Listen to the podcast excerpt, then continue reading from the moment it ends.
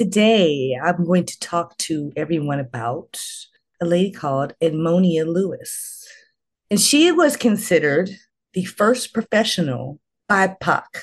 And by when I say B I P O C, I mean Black Indigenous person of color sculptor in the United States.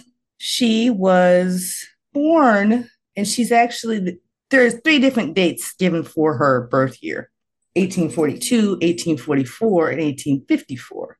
And that'll that'll make sense here later as we get further into her story. So, okay. Regardless of what official date, and, and most scholars nowadays lean towards eighteen forty-four, but regardless of that, she was born in upstate New York